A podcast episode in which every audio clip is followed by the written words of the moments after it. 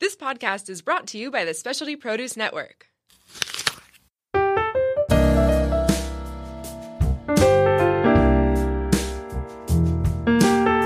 Hi there, and welcome to the Living Local with Edible San Diego podcast. My name is Katie Stokes, and as publisher of Edible San Diego, I wanted to welcome you to a new and important conversation.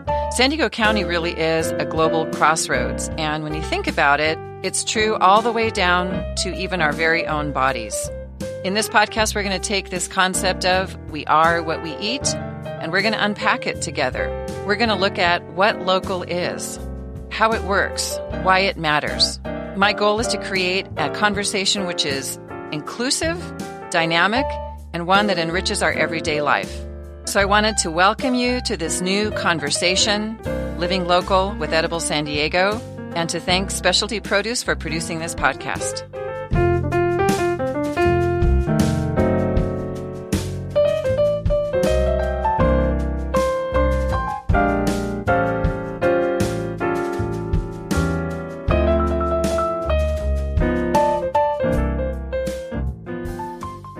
Well, hello, everybody. This is Katie Stokes, publisher of Edible San Diego, here for another episode of the Living Local podcast. Today, I am joined by Kris Schlesser, who is the founder of Lucky Bolt, and we're going to have a conversation all about living local, eating local, and, and some of the nuances of being an innovative entrepreneur in San Diego County. Um, Kris, you know, since we've met several years ago through the San Diego Food System Alliance, I've always enjoyed talking with you about about business and you know, good food and, and what we all can do to help support that. And, um, you know, I, I know that, that your company, Lucky Bolt, is all about making it easier for people to get access to good food, people uh, when they're at work. So I wonder if you could tell us a little bit about your company, kind of define Lucky Bolt, and then we'll get into some, some good details. Sure. First off, thanks for having me. It's a pleasure. Glad to, glad to be here. Um, yeah, Lucky Bolt. Uh, I guess I was in I was inspired to start uh, Lucky Bolt just from my own experience as a professional. You know, earlier in my career, working in finance, chained to a desk, mm-hmm. uh, struggled with the I think the same frustration that a lot of busy people uh, mm-hmm. experience is that it's just tough to maintain a balanced diet when you're busy. Yep. And uh, the actually the first the first idea that that I had rattling around in my head was a breakfast burrito concept. Huh. And the idea was the the vision was I wanted to be able to uh, order a, a, breakfast burrito like when I left my uh, my apartment, and then magically just uh, grab the burrito from someone who's standing in front of my, my building. That was like you know when I lived in, in Manhattan. Yeah. And uh, and you know, I left uh, New York in 06, moved to San Diego, did another startup that was just like a, an app for surfers. Okay. Um, and then uh, still had this this breakfast burrito idea, like I said, just kind of bouncing around in my head. Uh-huh. And uh, this is back in like 2010, 2011. So before the, this big wave of uh, like food delivery right. had really started. And uh, so I decided to pursue it. And, okay. and I was going to build a breakfast uh, burrito business that was entirely focused on making it easy for people to get. The thought was make it easy to get a, a good balanced uh, breakfast, mm-hmm. and then you'd be you know set up for the you know at least the rest of the day. Yeah. Instead of like having your blood sugar crash because you skipped breakfast and you've been right. drinking coffee all morning.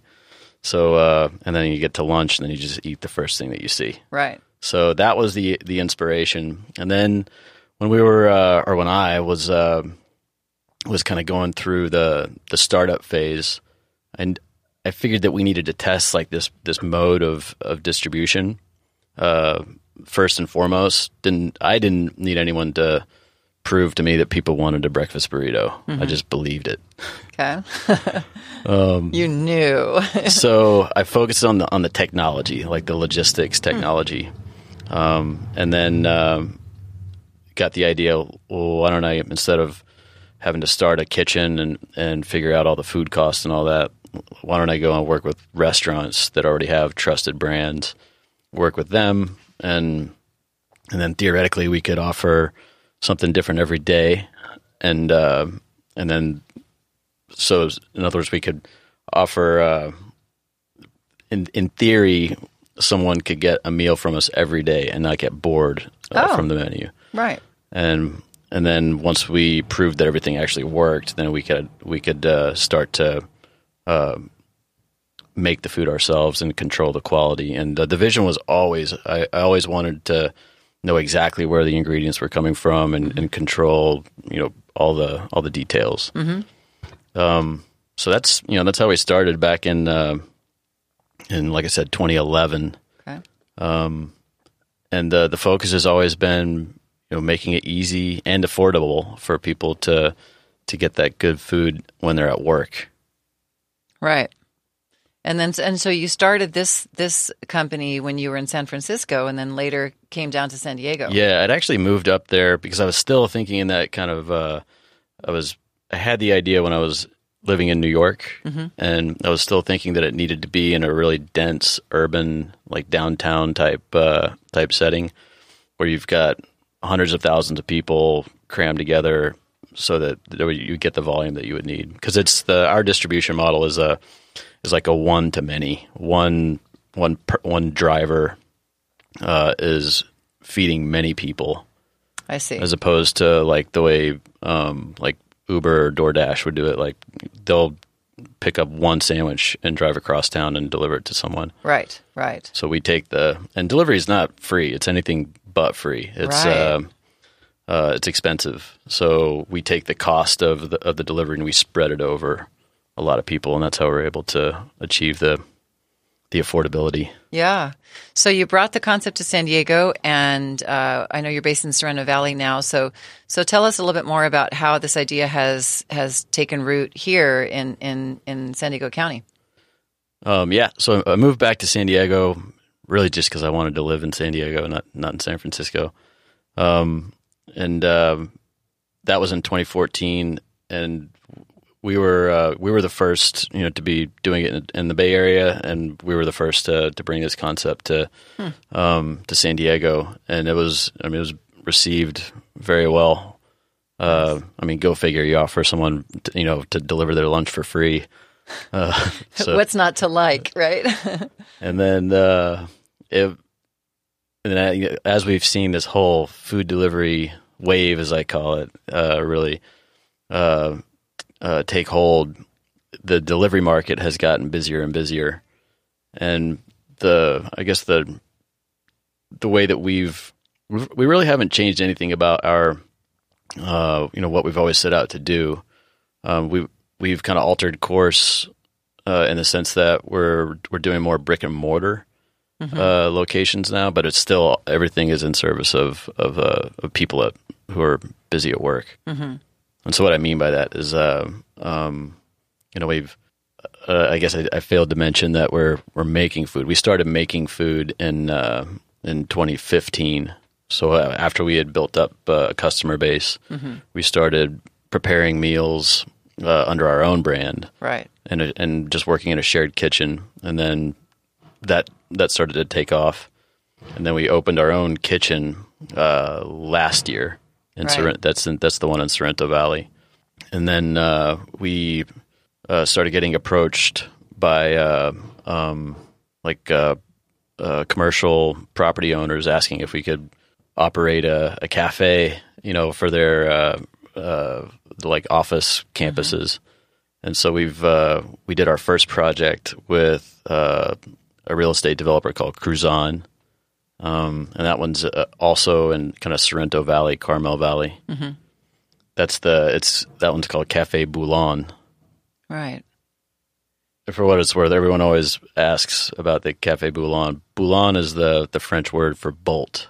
Oh, I like it. Yeah, so I it like kind of ties back to the the Lucky Bolt uh, brand. And then we uh, we're going to be opening another uh, another cafe called Break in Mission Valley, and that one's going to be at the Ampersand campus. And Ampersand, it's a, if you haven't been there, it's a really cool project. Yeah, I've heard about it. So, how did they find you, or did you find them?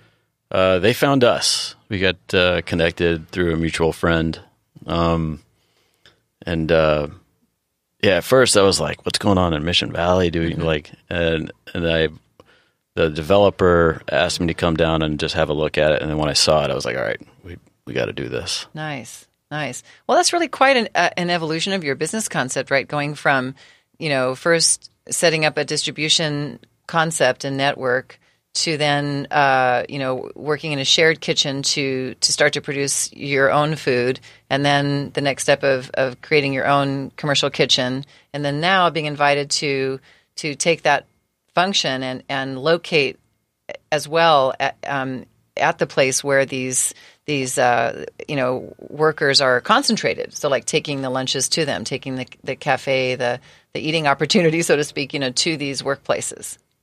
Yeah, Yeah, it's really kind of full circle when you think about it. Yeah, and there's I mean there's there's plenty more. The the way I've always viewed the like what we do is if, if you think about the way people get food uh, just in general, the way food makes it from a farm to a, a, a consumer, food ends up in uh, kind of I don't know. It, it's a kind of a nerdy term, but it, it ends up in like distribution nodes. You know, like it, so it'll go from a farm, a farmer to a broker to a distributor to a store, or a, and that store could be a, a restaurant, a cafe, or a, uh, just anything. And all the people go to where the food is. And I think that what got me, what inspired me to begin with, all the way back when I was living in New York, was I would uh, I would walk to work every day, and I would stop off at like the same bodega, and I thought I had it wired because this is this is like before smartphones, so I could walk through the door and like just kind of like look all the way to the back by the where the grill guy was, and he would just call out my my breakfast sandwich, and the and the grill guy would just start making it, and it would still take like like all told, it would probably take like 10, 15 minutes to to get out of there because I was going at the same time everybody else was, and there's and there's these these uh, bottlenecks in every operation, and so that's what got me thinking. I was like, ah, you know, what what's the fastest way I could get a you know a breakfast burrito? Yeah. and uh, and I was like, oh, if everyone just ordered online, and that the way there's no queue at the register or anything like that, and uh, and so focusing on the workplace gives us an opportunity to reverse the whole paradigm. Right. Instead of people going to where the food is, it's okay. Let's bring the food to where all the people are. And the answer to the question, where are all the people? Uh, they're at work. Yeah. Right. Right. So that creates an opportunity for us to, you know, uh, feed all these people more efficiently. Um, and and all all we're, we're we've ever focused on is just trying to bring better and better quality. You know, curate more of what's what's available locally. So at all of our projects, you know, we're working with local coffee roasters. Uh, all the like the kombucha on tap and everything, it's all made locally and you know trying to connect with more and more local farms and deal with them directly Right. just so that we can provide i mean it's, it's kind of it's deliberately worded in, into our mission make it easy and affordable mm-hmm. to to do all these things Right. I want to talk more about local in a moment because, of course, that's our, the biggest part of our brand with Edible San Diego. But before that, I just wanted to, you know, to make sure I've got it clear in my head. So, so Lucky Bolt has these kind of two dimensions, right? You have your your your kitchen, your base in Sorrento Valley, from which you still deliver meals. Uh, yeah uh, so folks who who uh, are in a workplace where uh, they want to you know enjoy the kind of convenience you described with your breakfast burrito vision can order online and have their their lunches or their food delivered to their workplace. Yeah? correct yep Plus, in addition, these these two new currently the the two uh, new cafe uh, venues, which will, as you say, kind of bring the food to these concentrated workplaces. that's right and yep and the um i don't know if, if there's a and but yeah, Yeah. that is correct Okay, it's, it's it's really neat. I, I kind of I got the picture in my head of this this kind of network and and everything, and and, and an essential part of this network and part of what I've always loved talking about with you, and I appreciate uh, that you literally go the extra mile is your your emphasis on sourcing. You know that it that quality. What what one of the aspects of quality is where this food comes from, who prepares it, actually who grows it even prior to preparing it. Um, you know, connecting with those people as as business people, whether it's a fisherman or a rancher or a dairyman or a, a farmer or, or whomever. So, um, tell us a little bit about about how sourcing locally works in Lucky Bolt, why it's important to you, and how you make it work. Because I hear from a lot of folks that that sometimes the economies of scale make it so that they find it easier or more economical to to make large purchases from larger distribution networks and uh, local, you know, locally sourced food and um, and beverages are by definition much more diverse and um, change throughout the year, and you know, so uh, tell us a little bit about your your local sourcing philosophy. Well, philosophy. Um, well, I don't know. Philosophically, the I guess I don't know if it's philosophy, but we it's it's so it's it's part of our mission. So it's like when you're I'm just going to back up and I guess this kind of uh, speaks to the like the philosophical side of things. So we made a decision years ago to be a mission driven company as opposed to like a venture capital driven company or, or so so we you know we we thought long and hard about what's our mission what do we want to do and we embrace the mission of making it easy and affordable to maintain a healthy, balanced diet, uh, and to make it easy and affordable to support healthy agriculture. And healthy is kind of our catch-all uh, term for local, regenerative, you know, all the things mm-hmm. that that you know, uh, all these ideals that are worth worth supporting and so that's I mean that's that's hard, uh, but like having the mission, it just it's kind of like your compass. It's like yeah. it just kind of steers. You know, every every time you get a chance to make a, a key decision or, or, or anything like that, it just kind of keeps you pointed in that direction. Mm-hmm. Um, and when when it comes down to just you know you know in practice, like uh, I guess I mean just look back to when uh, when we first started, um, just delivering food from restaurants so we we we sought uh, we sought out restaurants that were doing a good job of sourcing, mm-hmm. and uh, and to be sure, I mean, there's very few restaurants out there that can r- truly have like a like a, an entirely local menu. Mm-hmm. Um, and if they do, the the price point is you know it's a and like uh, it's it's expensive. Yeah. So we oh, you know we're uh, we're idealistic, but we're practical. So we always just you know try and find the you know the best that we can find, mm-hmm. like the best. Let's find the best Thai food, the best uh, Mexican food, like you know in, in, every category.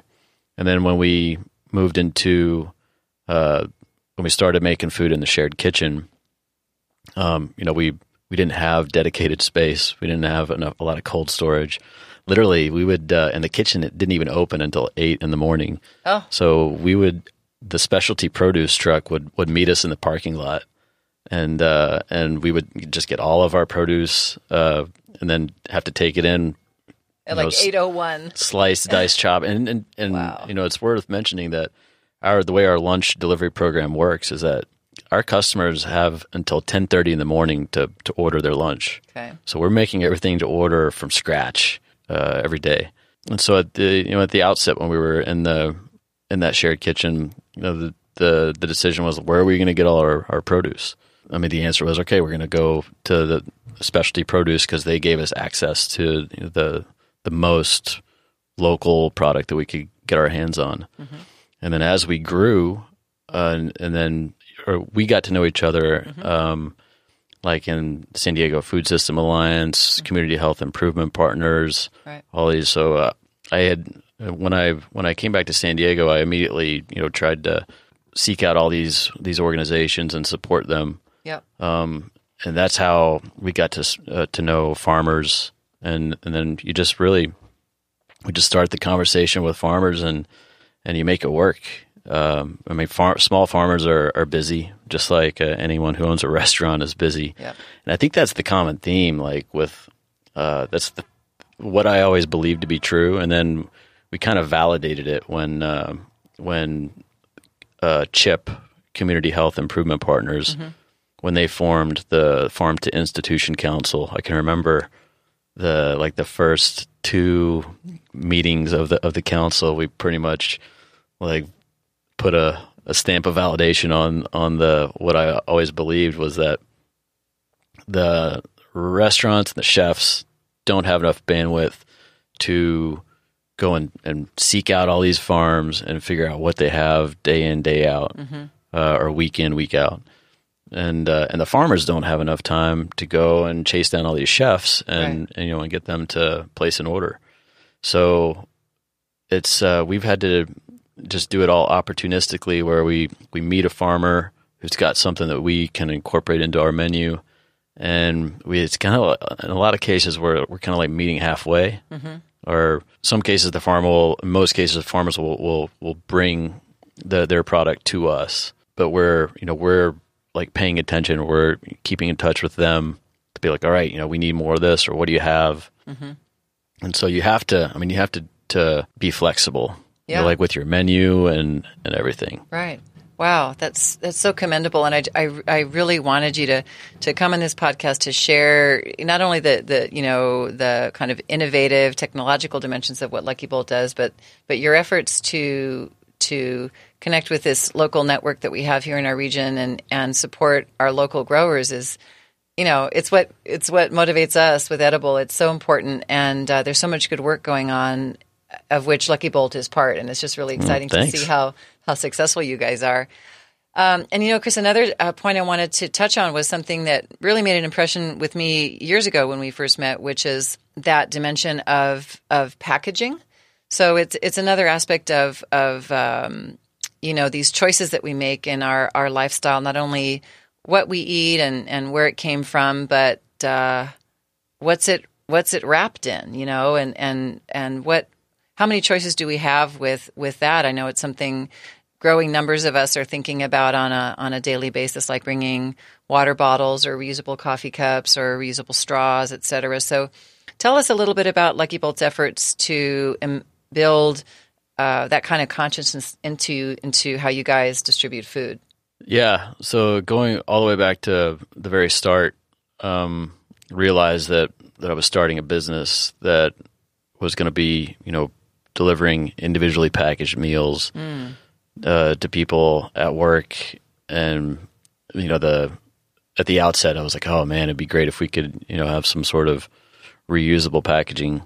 That wasn't practical uh, at the at the outset. Um, just dealing with all these different restaurants, but the one thing that we could do is we could tell the restaurants you have to use packaging that's either compostable or recyclable. And going back to 2011, the, that was uh, in some cases that was a, like a like a big ask for them. Because every like everyone every restaurateur will tell you that you know the margins are are tough and you got to save money everywhere. And uh, I can't tell you how many restaurant owners I talked to that were that would make good food and they were putting it in styrofoam packaging. it's so common still. And the and like the styrofoam you know now like like municipalities are are outlawing it which is you know that's that's uh when when you can just take that top down approach Yep. uh, it's great. Um, but back then the these restaurant owners they were like oh you know the the styrofoam is just so much cheaper. And i would always tell them i would say well there's a cost that come that comes with using that styrofoam. You're just kicking the cost down down the road. And i said we can't do that. And uh, so and, and also we we because of the volume that we were bringing to them, we could kind of say, look, you know, we, we're making it worth your while. I can't tell you what, you, what what to do with your the rest of your customers, but with us, it's got to be compostable or recyclable. And uh, and in some cases, we would even supply them. We would be like, look, we'll we'll bring you the the containers, but you just have to you have to use them. yeah And then certainly when we when we started making food uh, in the Lucky Bolt kitchen, it was it was a no brainer. We uh, we use compostable, and with certain items that uh, um, you know, like if it's like something that's hot, like a hot soup, um, we might use a recyclable container. Um, and then one of our most uh, uh, recent initiatives is a, a program that we're developing with Perfect Bar. Now, they, you know, are you familiar with Perfect? yeah so they're, they're delicious they're based in in Sorrento Valley, and they actually approached us. So we we uh, we were delivering to uh, to their office, and they approached us to see if we could get some sort of a reusable uh, packaging program going, and uh, and you know we're like, yeah, why not? So so they uh, they bought their own reusable uh, like lunch trays. Um, I mean, it looks just like it's like the stainless steel with the with the lid, Yeah. and uh, brought them to us. And when we see that we're plating meals for uh, uh, Perfect Bar, they go into the reusable containers. We drop them off, and when we drop off, we just pick up any of the the clean ones that That's that they have. It's like the milkman when I was a kid, you know? Yeah. And so it's cool because, you know, I had had that idea back when we first started and it's, uh, it's cool to like, you know, have the opportunity to actually, you know, put it into, uh, into practice and to start to map out, you know, what, what are the hurdles? What are the Yeah. true costs of, of doing it and everything? Yeah. So yeah, who knows? Maybe in a couple of years we can just have the whole, the, the whole program done That's with the, awesome. yeah. I can see that. Uh, You know, you guys are are innovators and leaders in in these ways. And you know, in terms of sourcing and packaging, it's so exciting to hear. You know about the things that you're you're doing. Oh, thanks. I always say we're you know we're we are lucky to be in in a like doing what we're doing in San Diego because we have all the pieces, Yeah. you know, and kind of thinking more about like the the wanting to work with local farms, mm-hmm. being in an area that's got such an abundance of local farms. Right. Yep. You know, we've everything's there. We just have to stitch it all together. Well, you know, I, I, it's such a, a pleasure to know you and to follow your progress. You know, uh, I, I look forward to uh, to exploring some of your projects. You know, on the pages of Edible, print and digital, because you know these are really great stories. I just get so excited about sharing. It's inspiring. It's it's practical. You know, uh, I think. I think that Lucky Bolt is a truly exemplary company in this in this space of the of the good food movement. Oh, thanks. Yeah. And it's really cool to see what you've done with Edible since you uh, since you took over. Thank you. Yeah, we're we're uh, we, we're got we've got a really exciting year planned. Next next year, we're going to be taking a seasonal approach to all of our content and uh, using that to really delve in deeper to these themes of local sourcing and health and uh, and relationships in the business community that that make all of this possible to those of us who who live here and and the many people who come to San Diego to visit, you know, to surf and all the other attractions here. So, um, so thank you. Yeah, it's uh, you know, it's, it's good work. It really is. And I, um, I, I want to look at this as the first of many times that I hope you come in and Yeah. talk with us here, Kris. We've got we've got stuff uh, kind of. Oh, there's always something brewing, but there's some exciting stuff that we have uh, just kind of waiting in the wings. I don't want to jinx it today, but That's uh, all right. We'll we'll leave that out there as the, the next topic of discussion All when I bring cool. you back. Well, gosh, Kris, thank you so much. Um, Kris Schlesser is the CEO of Lucky Bolt, and I'm just uh, I'm just really glad to share all of your progress with our listeners and and to uh, stay in touch with you as you keep you know leading the way. So thank you. thanks, Katie. You bet. And uh, to wrap up this this episode of the podcast, I always like to share a cooking or a gardening tip. And as I was thinking about it this week, you know, I uh, I stumbled on an idea. It's it's a really basic idea, but he, here it goes. I, I want to encourage everybody to try something new with regard to food. So whether that means going to your your closest farmers market or coming into specialty produce, I, I want to I want to encourage you to to take a risk and and try some fruit or vegetable or kind of food that you've never had before. Um, the the best thing about going to a farmer's market or a farm stand uh, or the uh, my other favorite source for fresh food is the the Saturday morning Tuna Harbor Dockside Market, where you can buy seafood from the folks who brought it out of the ocean you know?